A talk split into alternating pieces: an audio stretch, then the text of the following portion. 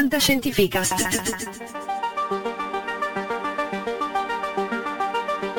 Fantascientificast, podcast di fantascienza e cronache della galassia, puntata numero 35. Benvenuti, bentornati da Paolo Bianchi e Omar Serafini. Puntata con un mix un pochettino diverso rispetto agli argomenti, un po' strana perché tu Omar non lo sai ma parlerò di una cosa molto strana stasera, non sai ancora di cosa parlerò. Eh, il bello è quello però, dai Paolo. Eh. È il bello è quello, mentre io so di cosa parlerai tu e quindi stai il, fregato. È brutto stavolta. quello.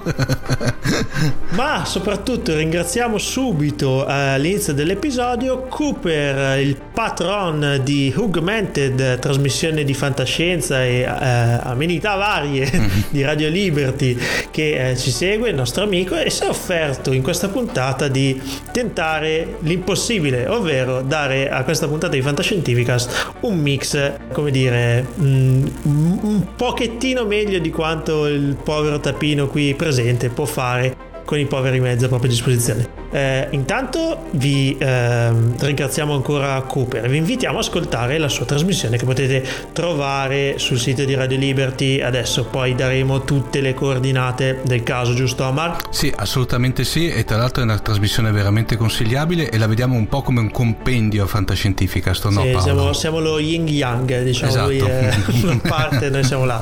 Bene, entriamo dunque nel vivo dell'episodio e Omar, tocca a te come sempre perché in prima battuta Fantascientificas di solito c'è la Tavacron. Ok.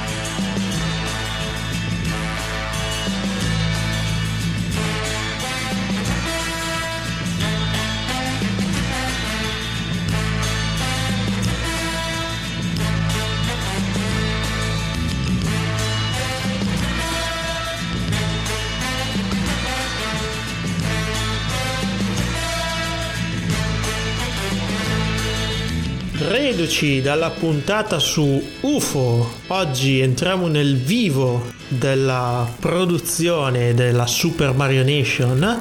Ovvero, Omar, di cosa ci parlerai? Allora, beh, inf- infatti hai fatto benissimo, diciamo, reduci dalla nostra mega puntata che avevamo parlato di quel genio della fantascienza britannica che era Jerry Anderson. Jerry e anche Silvia, perché e Silvia, eh, Silvia Anderson. Uh, arduo compito mi sono, mi sono rivisto tutta una di quelle sue produzioni che secondo me Paolo è interessante per due motivi. Prima di tutto perché appunto fatta con quella che è il suo marchio di fabbrica, cioè la famosa Super Mario Nation, dopo spiegheremo brevemente di che cosa si tratta. E poi soprattutto perché è stata una, una serie un po' sfortunata qui in Italia. Questa volta parliamo di una serie molto particolare, tra l'altro è stata la prima in Super Mario Nation a colori, parliamo di quella che è Stingray. Io direi Paolo faccia subito partire il trailer. Stand by for action.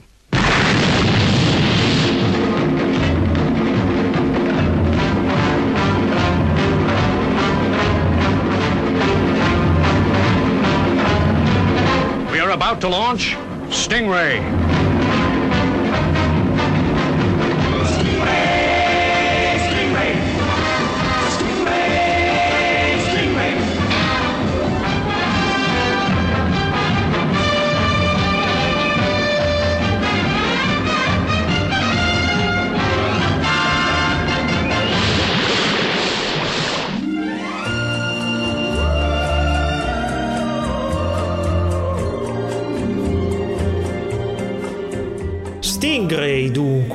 Serie sfortunata Omar, sono tutto orecchi perché io questa serie pur avendola sentita nominare non l'ho mai approfondita. Praticamente la metà perché parliamo di una serie che è stata trasmessa dal 64 al 65 Paolo. Però prima permettimi una cosa, volevo un attimino spiegare velocissimamente cos'era questa Super Mario Nation, no? Super Mario Nation è la, è la contrazione di Super Marionette Animation, era una tecnica letteralmente inventata da Jerry Anderson che ehm, utilizzava delle marionette con una serie di automatismi gestiti elettronicamente per dare un certo livello di, re- di realismo. Il, eh, il, sistema prevedeva l'uso di marionette sospese controllate da sottilissimi fili che non si vedevano ovviamente e questi due fi- questi filamenti ehm, servono per due cose, ovviamente per, tenere, per muovere gli arti della, della, della, della marionetta e poi per trasferire il segnale elettrico ai componenti elettronici all'interno della testa della marionetta stessa. parentesi, si vedeva che infatti nelle primissime serie, parliamo fra cui anche Stingray, diciamo che poi il problema si è risolto nel successivo Thunderbirds, queste marionette avevano un testone enorme, ma è ovvio, avevano dentro tutti i meccanismi per quello fondamentalmente. Mi ricordo in particolare The Hood di Thunderbird o le come si chiamava il, il, il, il, capitano del Thunderbird 5 un po' il genio mi sembra no? C'era, Beh, c'era The Brain che era il genio, quello che eh, inventava tutti i meccanismi. Nome, c'era un testone con la marionetta. Eh, ma lì era proprio perché era il personaggio. Però qui proprio parliamo, siete lì, dopo semmai quando ne metteremo dei link all'episodio, vedi proprio le marionette che avevano un corpo piccolino e il testone enorme, no?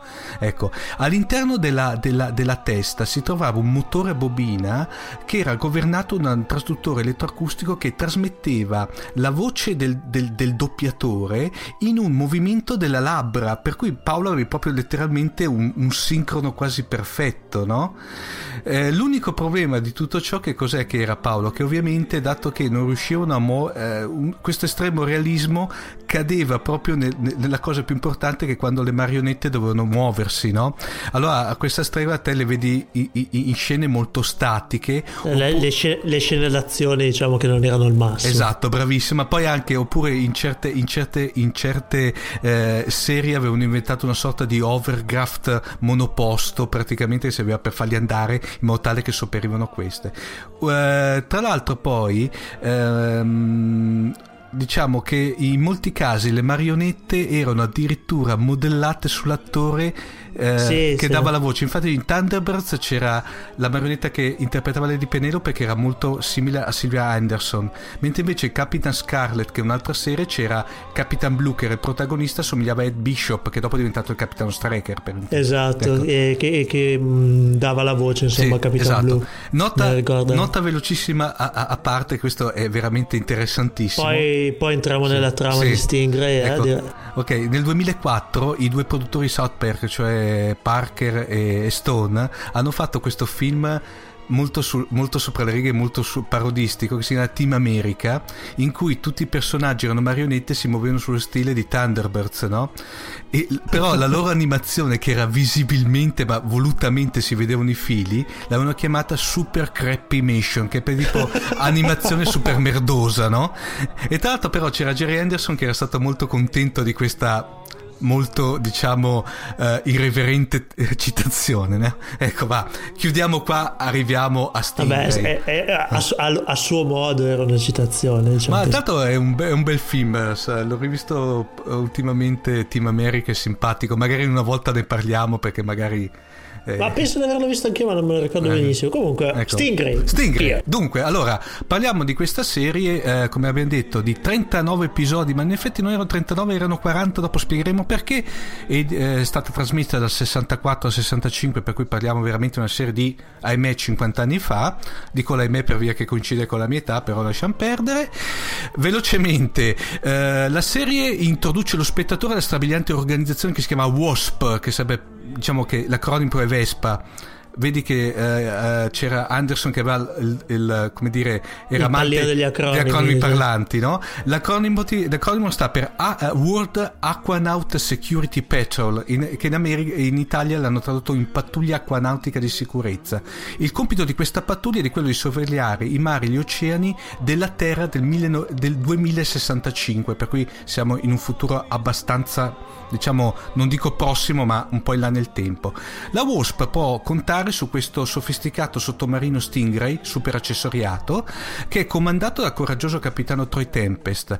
Troy, affiancato dal fedele tenente George von Sheridan, che è l'operatore all'idrofono e qui è un po' l'idrofono sembra una sorta dell'ufficiale delle comunicazioni praticamente. Ok. E dall'incantevole Marina che è una creatura dai capelli verdi priva della facoltà di parlare che si unisce all'equipaggio dello Stingray nell'episodio pilota dopo aver salvato Troy e George eh, da, da, da, un'insidia. Eh, tra l'altro Marina è figlia di Effoni che è l'imperatore del tranquillo regno sottomarino di Pacifica Tutte le operazioni sono, com- eh, sono gestite e coordinate dal comandante Sam Shore dal quartier generale di Marineville e fra gli antagonisti ricorrenti della serie c'è il malva- malvagio Titanio che è un, una sorta di leader di questa razza di creature acquatiche mostruose e tra l'altro è forte perché loro hanno come sottomarino hanno letteralmente un pescione enorme che cerca sempre di fagocitare lo stingray cioè proprio letteralmente.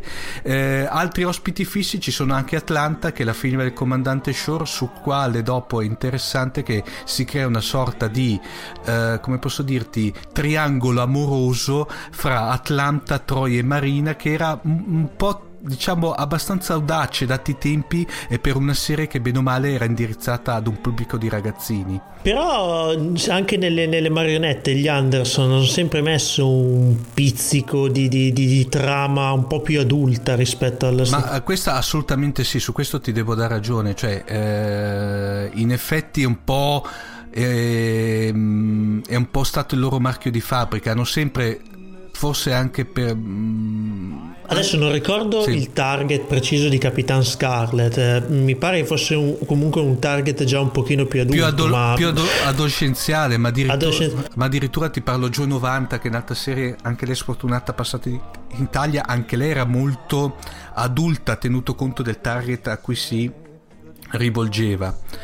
Eh, è interessante dire Paolo che tra l'altro... L, mm, tutte le scene che si vedono, tra l'altro è stato veramente uno sforzo tecnico elevatissimo, a parte che te ben sai, cioè Jerry Anderson era, aveva questa cura maniacale per maniacale, questa, roba cioè, ter- modellini sono entrati nella storia ma questa volta qui anche se sembra non è, eh, ci sono pochissime per assurdo le scene girate in acqua vera e propria perché cos'era fatto? era girato con davanti alla telecamera un sottilissimo acquario con dentro le bolle e i pesci che filmando dentro dava l'esempio dell'effetto dell'acqua e per cui una cosa, diciamo, forse l'unica caduta di tono, di tono è stata Paolo quando, ahimè, un giorno hanno praticamente eh, utilizzato un vero coccodrillo per fare un coccodrillo gigante. Arriviamo un attimino, eh, due, due, ultime cosine.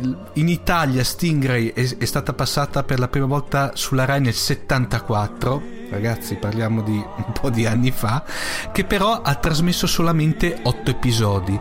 A partire dalla fine degli 80 la, la serie è stata ritrasmessa in maniera forse non si hanno notizie, completa dalle emittenti locali e le due, eh, le due edizioni hanno a parità di episodi, co, eh, come posso dire, titoli diversi e forse anche un doppiaggio diverso e qui tocchiamo un nervo scoperto. Nell'agosto del 2006 invece la, la sempre sia lodata Canal Jimmy ha trasmesso per intero la serie compreso il ritrovato episodio 40. Qui ti do l'ultima chicca finale che è, ehm, diciamo, all'inizio degli, del 2005 la, la, Carton, che era la società che ha acquisito tutti i diritti della ETC, che è le, eh, la casa di distribuzione che aveva prodotto eh, Stingray, Thunderbird, eccetera, eccetera, ha scoperto negli archivi l'esistenza di un quarantesimo episodio della serie mai trasmesso e realizzato come possibile alternativa all'episodio 39. Eh, cosa è successo? Che eh, anche le, mh, mm, era un episodio di flashback, sai quegli episodi che fanno in economia per raggiungere la quota dell'episodio? Sì, sì, sì. Sono tratti da diversi spezzoni con dei spezzoni di raccordo. Comunque sono riusciti a recuperare tutto l'episodio, a restaurarlo e a trasmetterlo. Un'ultimissima cosa, Stingray tra l'altro a livello produttivo era concepito come peraltro tutte le, le, le serie Super Mario Nation della, de, di, di, Anderson erano state prodotte dalla ITC con la teoria dei 13 episodi, cioè cosa facevano Paolo? Facevano in modo tale che la serie ogni 13 episodi poteva concludersi o andare avanti questo per così almeno sopperivano gli eventuali, nel caso che non faceva successo, andavano tranquillamente avanti. Purtroppo non è disponibile su nessun tipo sì, di sì, supporto. Sì, allora. sì, dimmi. Doveva, scusa, scusa, scusa lo sfogo, eh, anche i produttori sì, moderni no, lì, dovrebbero lì, imparare, dato che qua muoiono le diciamo, serie in maniera dopo... abbastanza coerente che loro potevano dopo il tredicesimo episodio o concluderla lì perché finiva lì oppure andare tranquillamente avanti Eh, diciamo che era una mossa molto, secondo me, molto intelligente, quantomeno molto furba, molto seriosa, soprattutto seria nei confronti poi del telespettatore. No? Eh, purtroppo la serie non è disponibile in nessun supporto a livello italiano, esiste una fra parentesi di cui sono proprietario bruttissima e sottolineo bruttissima eh, cofanetto eh, inglese per cui con tracce e sottotitoli in inglese consiglio l'unica cosa se volete vedere Stingray nella sua magnificenza e sinceramente secondo me ne vale la pena purtroppo rivolgersi ai cosiddetti canali alternativi Esatto. E qui ci fermiamo Siamo perché mettere, i link esatto. non ne possiamo mettere, altrimenti ci mettono in galera. Quindi eh, la questione la, la, chiudiamo qua. Vi incoraggiamo comunque, anche se sono no, confezionati sì. male, magari ad approfondire il materiale ufficiale. Eh, e niente, tanto parleremo sicuramente ancora degli Anderson perché ne abbiamo parecchi ancora da, da, da, da, dire su questo mitico duo di, di produttori, no Omar? Ma sì, abbiamo praticamente anche lì abbiamo una produzione, non dico sterminata, ma poco ci manca. Ragazzi, vi dico solamente un titolo su tutti, Spazio 1999. Eh, non abbiamo ancora parlato, insomma, abbiamo solo sfiorato l'argomento. Bene, io ho sete, Omar, quindi direi che a questo punto apriamo il bar di prova. Ok.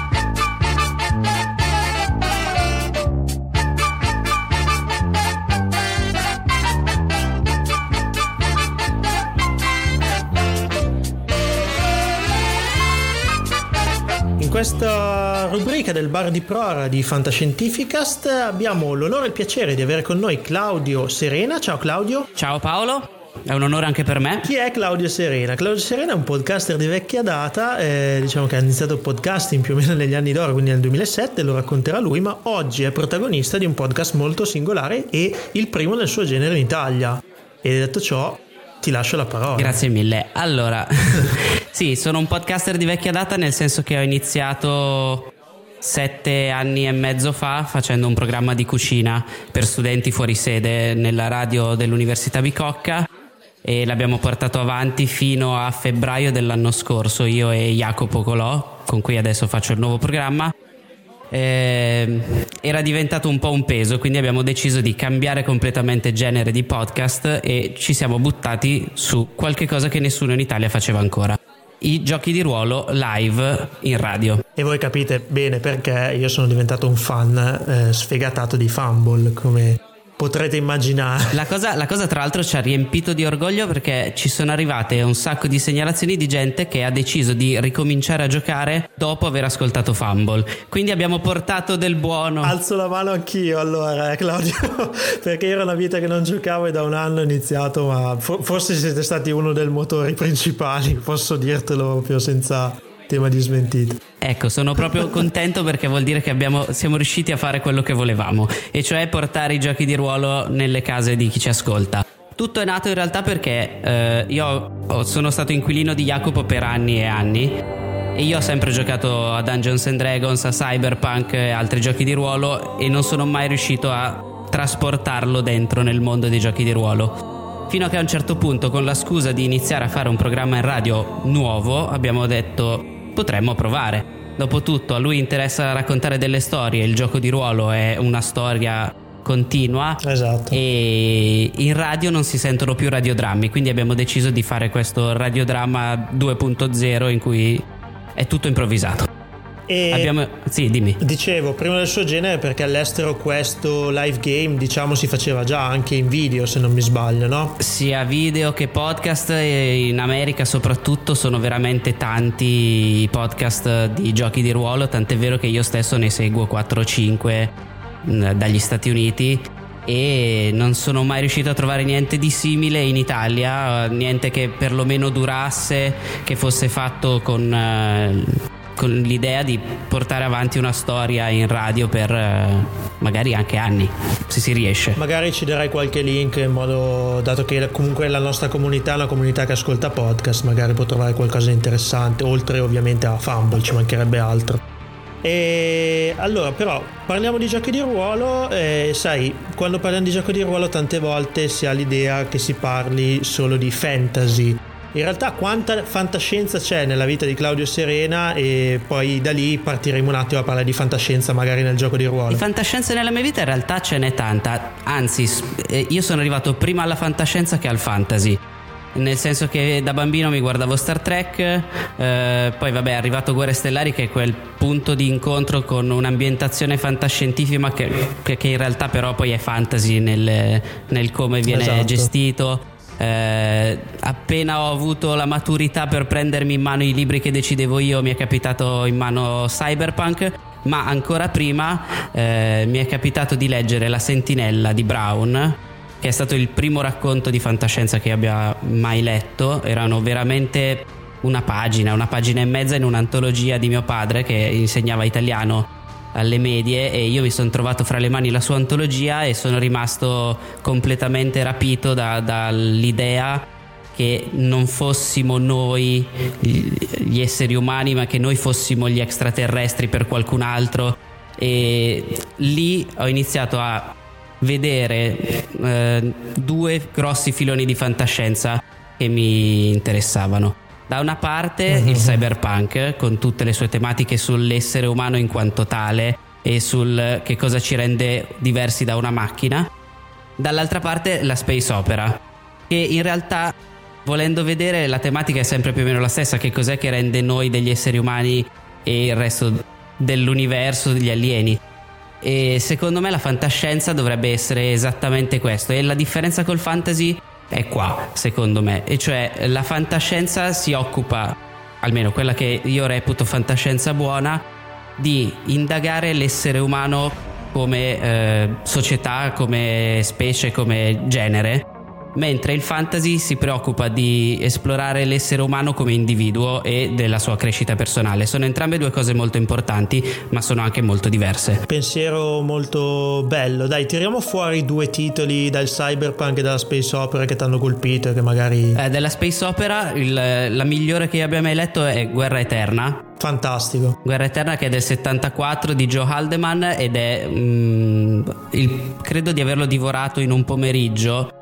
è vero che magari non è lunghissimo, però in inglese si intitola The Forever War e parla di questa truppa spaziale che viene mandata attraverso dei buchi neri dall'altro capo dell'universo per sconfiggere una razza di alieni che si crede voglia invadere la Terra. Anche lì è una questione non sempre chiara perché poi ovviamente è, è molto antimilitarista, quindi mette in gioco anche l'idea che ci siano sempre delle eh, spinte politiche dietro. Un po' antitetico a Fanteria dello Spazio di Anne Lane eh, per certi versi, l'ho trovato almeno così. Non abbiamo mai parlato nel podcast di Guerra Eterna, quindi forse dovremmo, dovremmo farlo. Buon suggerimento. È molto bello secondo me e appunto è uno di quei libri che affronta l'essere umano come, come società perché ovviamente loro viaggiando con questi buchi neri si ritrovano spostati di decine di anni rispetto alla Terra quando ritornano indietro e ogni viaggio che fanno la società avanza di 30, 40, 50 anni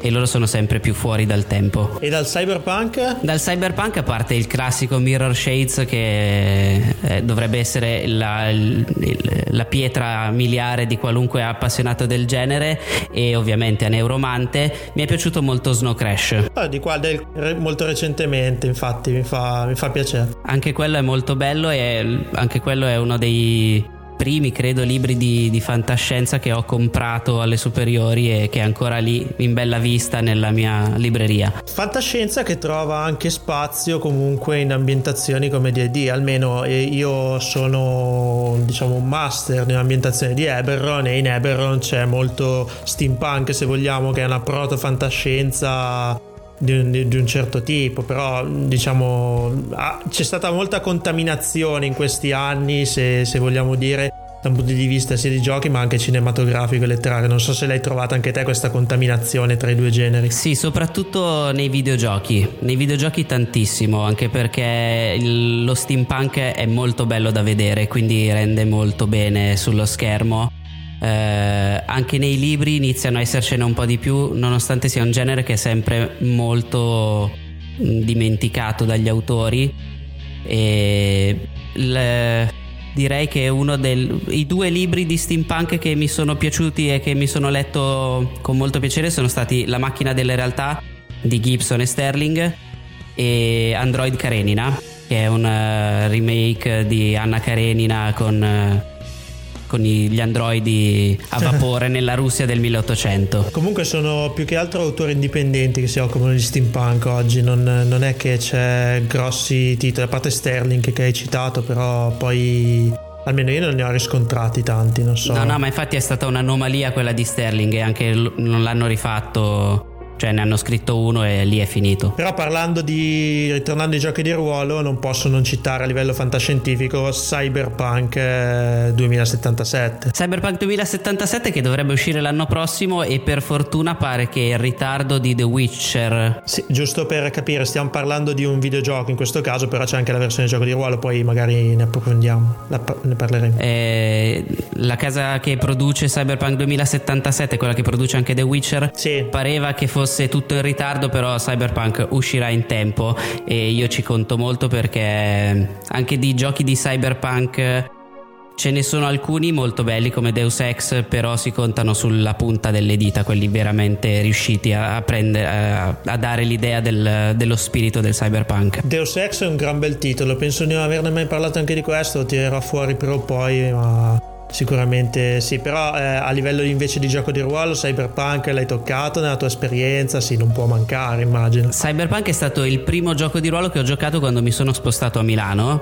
E mm, è stato molto divertente quanto molto letale, nel senso che eh, Cyberpunk 2020 è un gioco di ruolo in cui il realismo la fa da padrone per certi versi e il tasso di mortalità dei personaggi è uno dei più elevati della storia dei giochi di ruolo io mi ricordo la prima sessione abbiamo passato un'ora e mezza a fare i personaggi ed è una cosa divertentissima creare personaggi in Cyberpunk perché c'ha un generatore di, di, background molto divertente, soprattutto se si è in 4-5 persone. Eh, ci hai speso anche molto tempo a creare questo personaggio e nella prima nostra sessione Dopo 10 minuti di gioco uno dei personaggi è morto perché essendo noi dei poveretti avevamo comprato una casa in comunità nella zona di guerra di non mi ricordo che città. E quindi insomma il destino era già... Eh sì, il problema è che in Cyberpunk è proprio previsto che ogni giorno che tu passi in una zona di guerra ci sia un tiro percentuale perché qualche cosa potrebbe andare male e eh, nella prima sessione, il primo giorno che abbiamo passato lì dentro, uno dei nostri compagni ha preso una pallottola in testa ed è morto sul colpo. Perfetto. Eh vabbè, insomma, sono, sono esperienze. Beh, ricordiamo, io almeno ricordo palazzi tirati giù, cose veramente fuori dal normale, ma ci, ci fermeremo qui. Insomma, Claudio, grazie per eh, averci illustrato un pochino la tua esperienza di fantascienza, aver fatto questa chiacchierata sui giochi di ruolo. Anzi, speriamo di averti ancora presto a bordo perché sei una persona molto interessante sicuramente hai un sacco di cose da raccontarci. Eh, grazie a voi, io volevo solo ricordare che Fumble lo trovate su fumblegdr.it, se volete scriverci su Twitter eh, potete farlo a fumblegdr. E seguite i loro live insomma perché sono veramente molto belli. Poi metteremo tutte le note come sempre nel, nel bugiardino diciamo dell'episodio. Grazie Claudio e a presto. Grazie, ciao.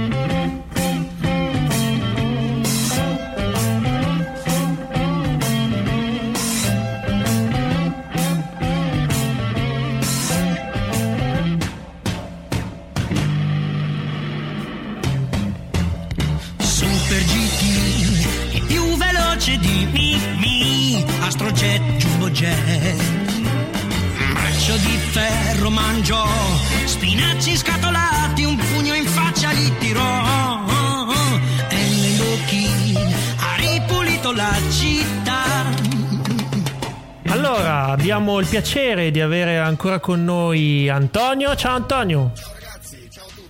Oggi parleremo di un fumetto eh, del quale avevamo accennato all'inizio dell'autunno scorso. Eravamo in fase pre-Lucca Comics e in effetti questo fumetto del quale ci parlerai oggi è stato uno dei protagonisti della kermesse del fumetto più famoso in Italia, insomma. Ovvero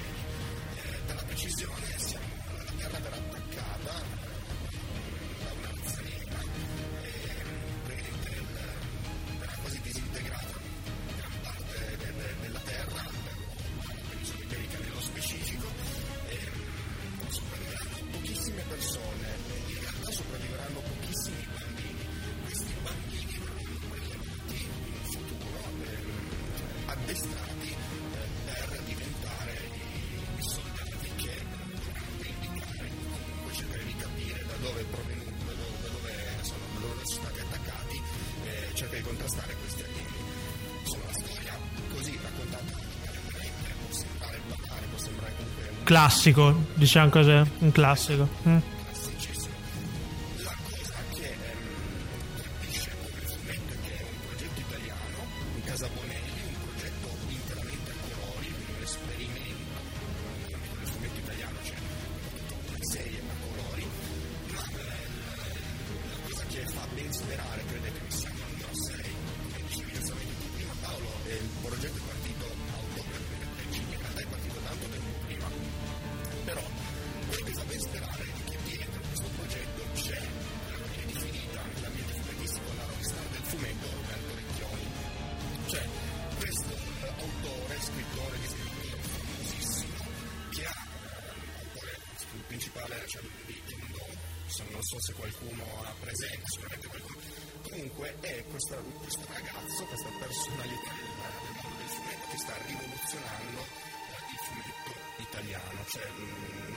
avete notato le uscite italiane di tutti i fumetti, di Gianni Pannella, per esempio, frutto di fantascienza italiano anche qua in Made in, eh, in Bonelli, eh, perché è, è letto dagli affezionati Diciamo che ha fatto il suo tempo e forse in casa Bonelli serviva una scossa, diciamo così, ci ho pensato un po'. Mm. Esatto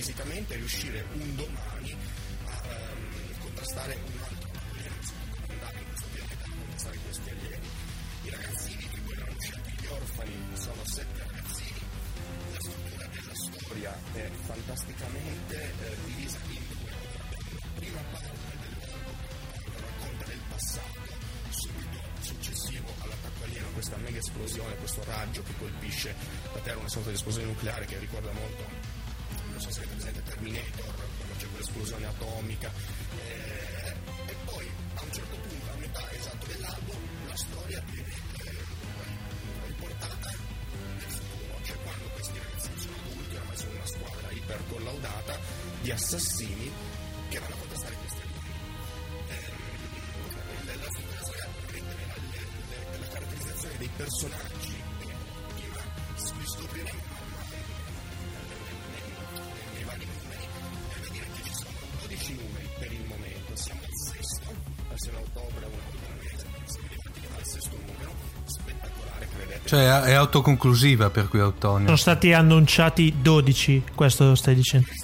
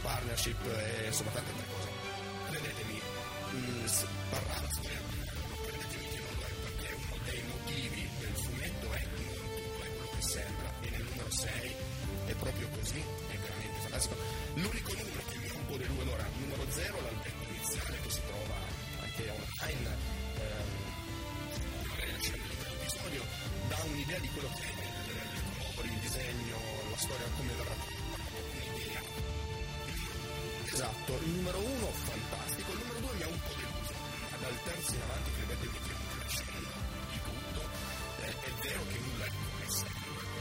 Quello che ho notato che mi, mi viene da dire un altro aspetto negativo è la caratterizzazione delle leggi. c'è molto che l'alieno, l'alieno mi ha lasciato ha lasciato un po' così, ma nel numero 6 mi sono forse spiegato perché non posso ovviamente spoilerare perché quindi diciamo che magari avverrà nei prossimi numeri una caratterizzazione maggiore. Questo che stai dicendo.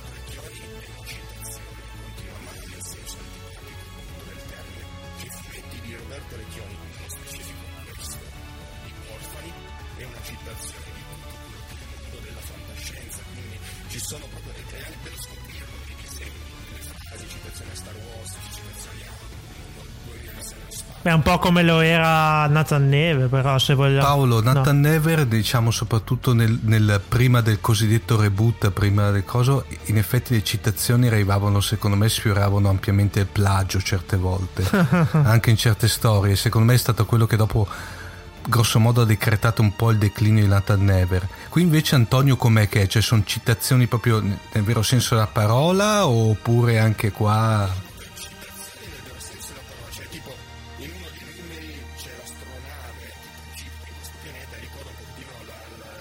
jet di Luke Skywalker quando precipita nel, nel pianeta. Cioè, c'è il disegno che lo riprende, ma poi ci sono proprio anche ehm, citazioni di frasi da scoprire, ma soltanto non, non è plagio, appunto, non è una scena ricostruita identica a quella del, ehm, del fumetto, del film o del, del videogioco.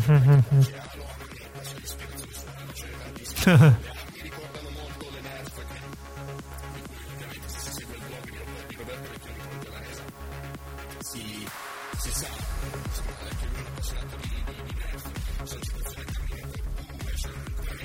Anche a Ender's Game, secondo me.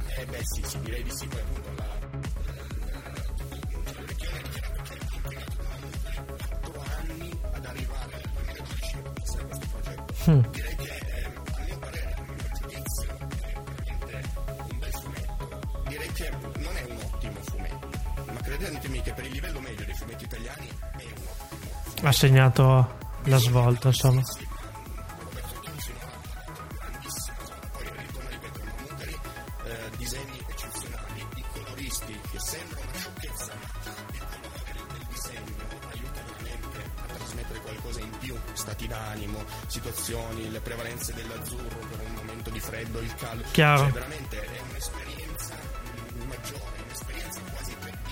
Sensoriale. esatto, nel fumetto italiano è inusuale questa cosa. E, quindi niente, io lo straconsiglio, credetemi, a parte il numero 2, a me non piacciono molto le storie d'amore.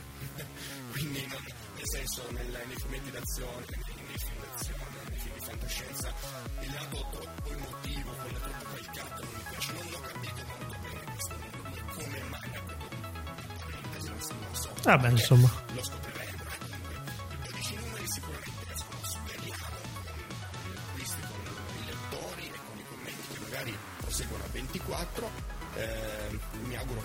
Finisca, che non faccia la fine di Nathan Nerver o di Landog, che è soltanto gli affezionati. Lo- è un ottimo fumetto, bisogna dargli, dargli una, una gran possibilità. Eh, e siamo E cosa. Sì, e cosa sorseggiavi mentre.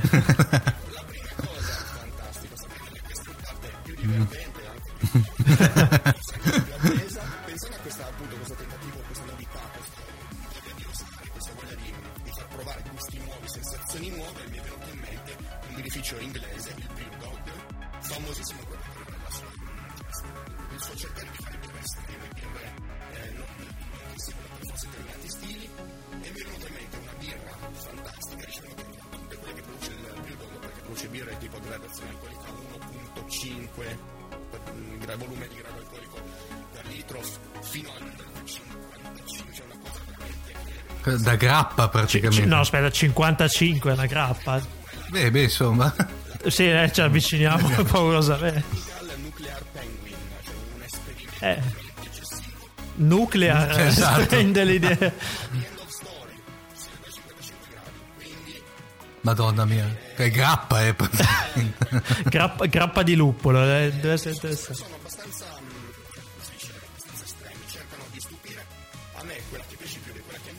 facile da reperire in commercio è quella che ha avuto effettivamente più successo perché è quella più diciamo modesta, quella che tende sì a stupire ma non così tanto e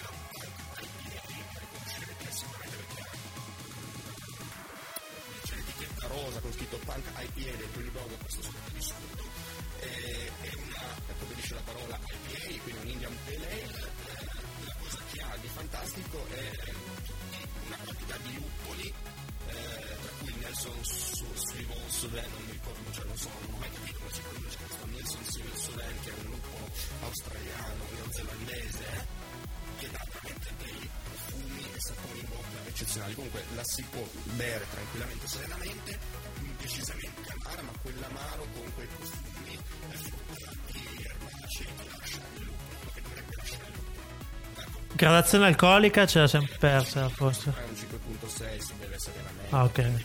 Tranquilla.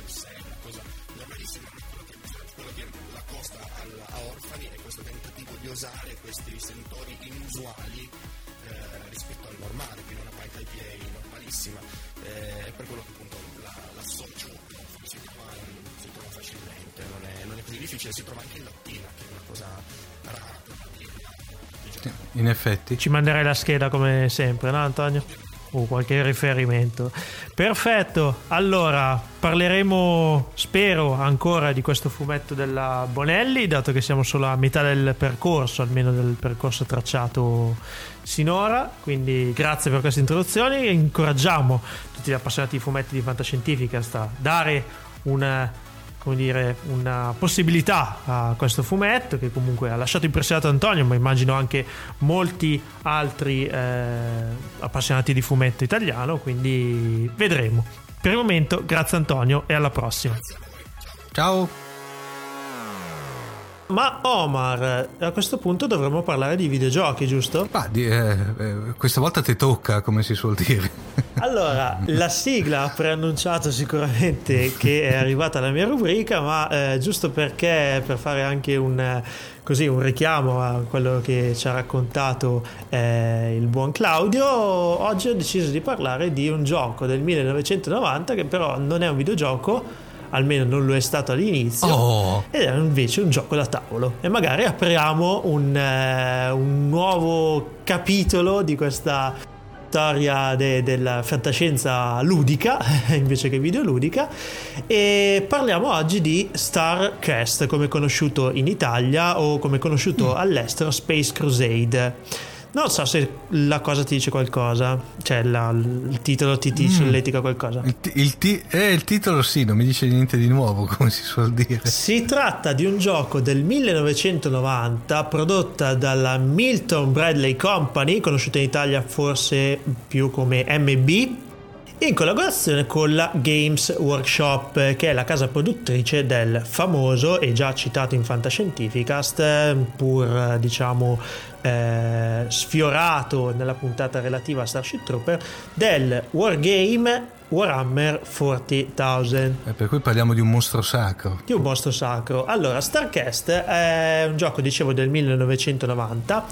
Era stato preceduto da un altro gioco molto simile, sempre basato un po' sull'universo di Warhammer eh, 40.000, che era Space Hulk.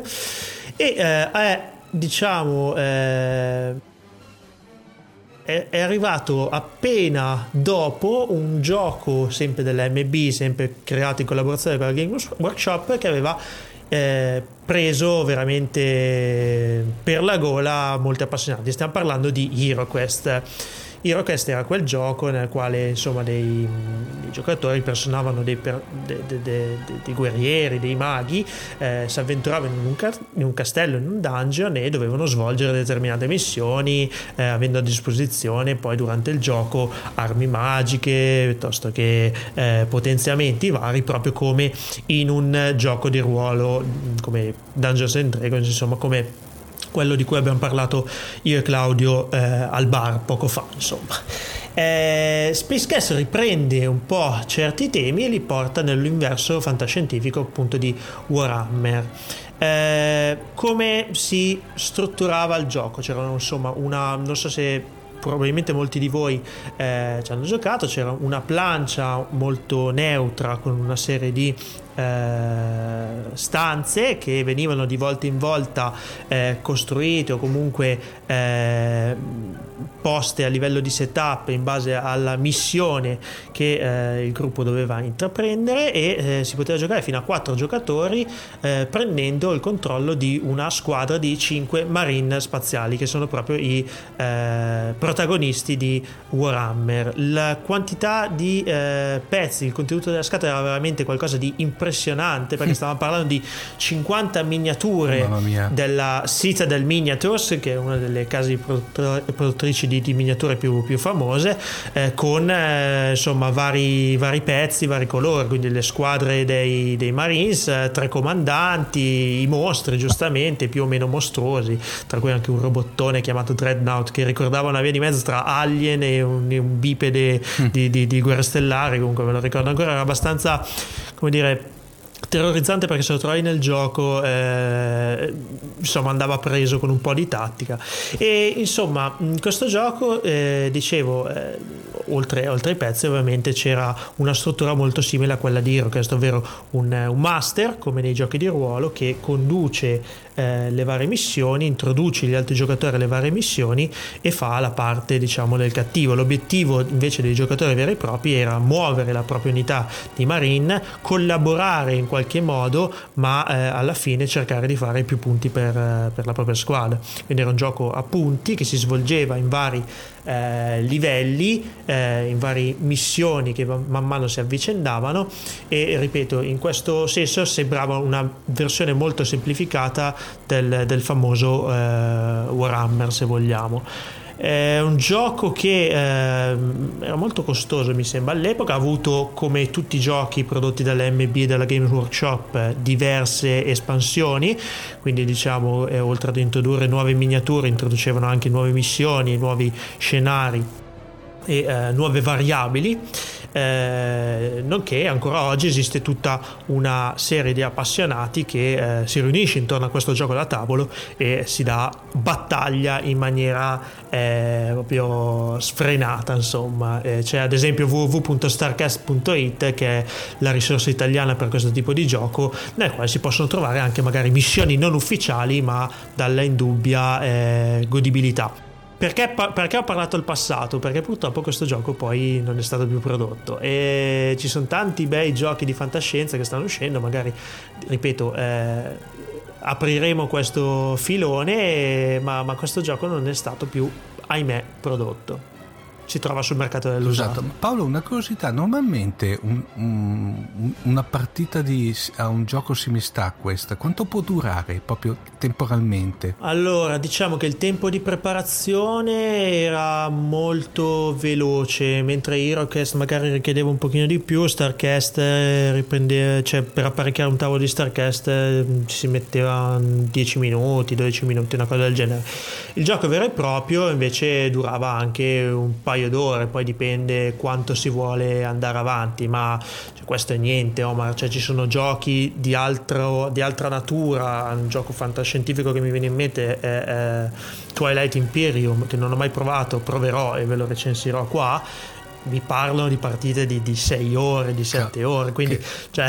Per cui vanno, si spalmano su più, su più, giorni brutalmente. Per su più giorni o durante una notte intera, yeah. insomma dipende, poi ho sì, visto sì. cose almeno su, su, internet veramente allucinanti, però insomma è, sicuramente si parla di un altro tipo di giochi, in questo caso si parla, si parla di, di uno strategico 3D, insomma come un wargame tridimensionale sulla falsa riga di Warhammer, molto più semplificato, molto più adatto a un pubblico anche più, più, giovane che non è magari abituato a regole molto complicate, anche se Warhammer di complicato non è che abbia poi molto, eh, se non il fatto che, che, è abbastanza costoso, a dire il vero, però eh, diciamo era abbastanza alla portata di tutti. Mi ricordo che giocai la prima volta a Starcast in prima media per intenderci, che insomma sì, si è già grandicelli, però insomma avere una certa comprensione delle regole. Si trattava quindi di un wargame con tutte le regole del caso, le coperture, mm-hmm. le manovre mm-hmm. a tenaglia. Eh, sì, per cui molto molto, molto, molto strategico, strategico. Diciamo, molto strategico. Esatto.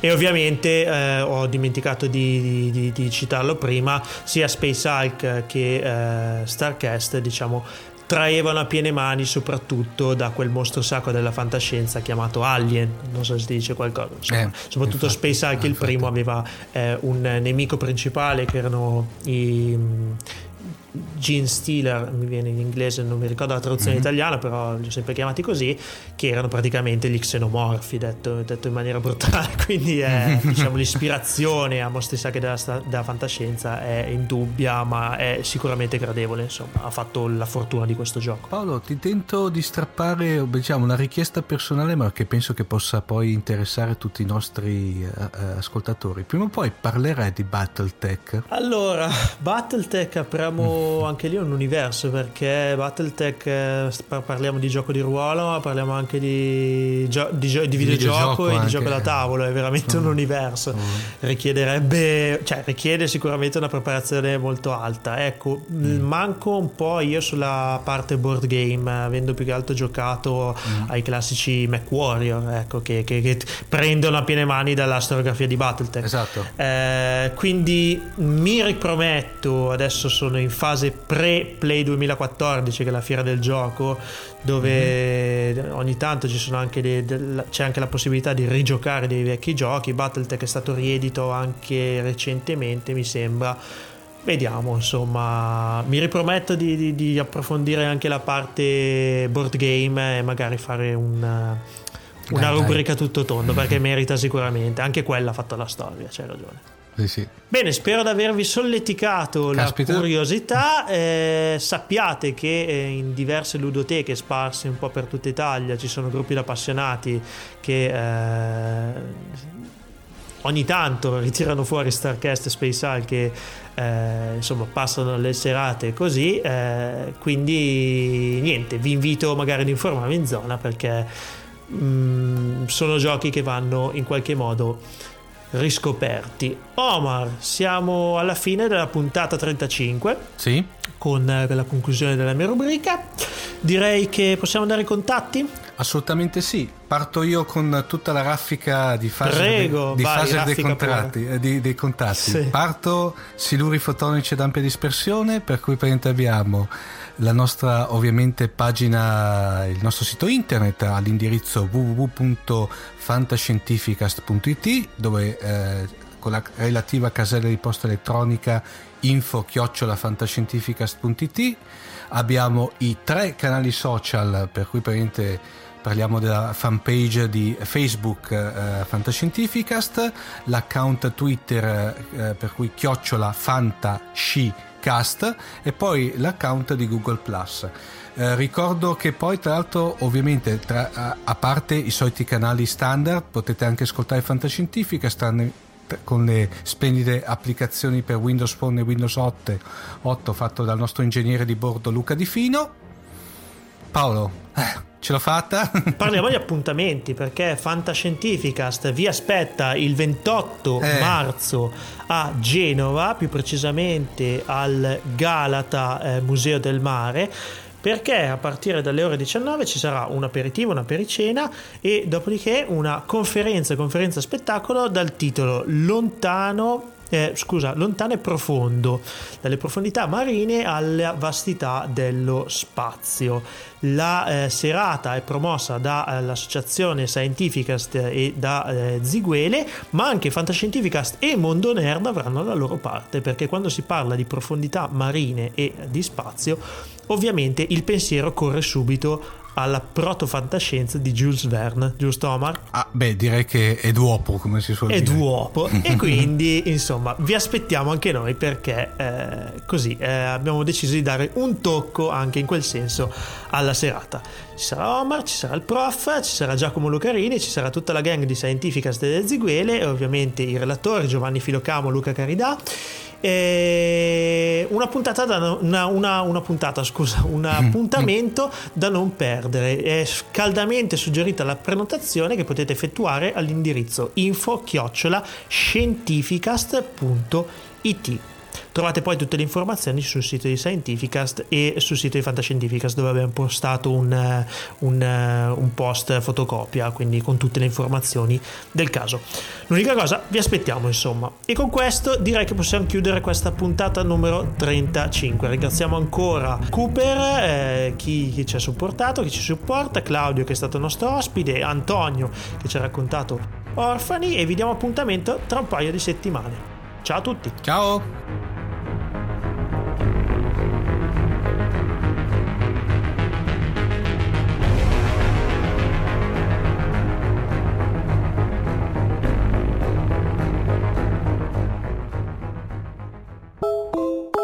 Fantascientificast.